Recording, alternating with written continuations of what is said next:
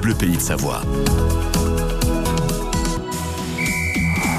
Il est 8 ans moins le quart, la minute sport, Corentin eu. On a eu le droit à une sacrée course hier lors des championnats de France de cyclisme. C'est parti un peu dans tous les sens, des attaques très tôt, des rebondissements et des favoris qui ont craqué. Et à la fin, c'est Valentin Madouas de l'équipe euh, FDJ qui rafle le très prestigieux maillot tricolore.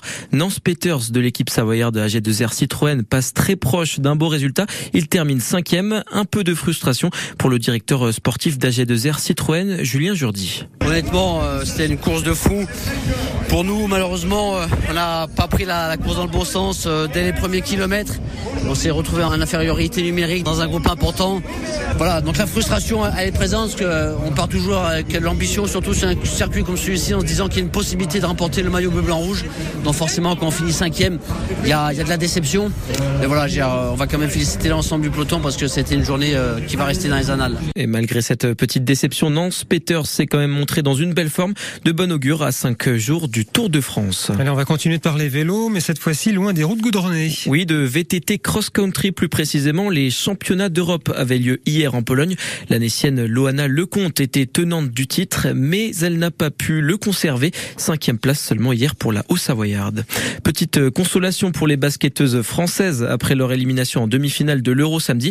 Elles ont décroché la médaille de bronze hier contre la Hongrie. Le marathon euh, du Mont Blanc bouclé hier en 3h35 minutes. Le Suisse Rémi Bonnet signe un temps très impressionnant à seulement 5 minutes du record de Kylian Jornet, la légende du trail.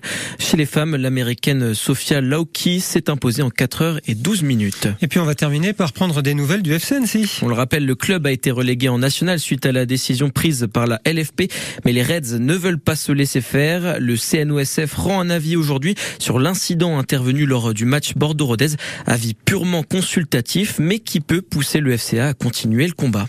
7h47 sur France Bleu Pays de Savoie. Nous, dans un instant, on va, ah ben, on va parler, tiens, des, des courses à Aix-les-Bains. Il y a une journée découverte, euh, les courses hippiques, une ambiance festive et estivale. Ce sera ce vendredi 30 juin dès 15h45.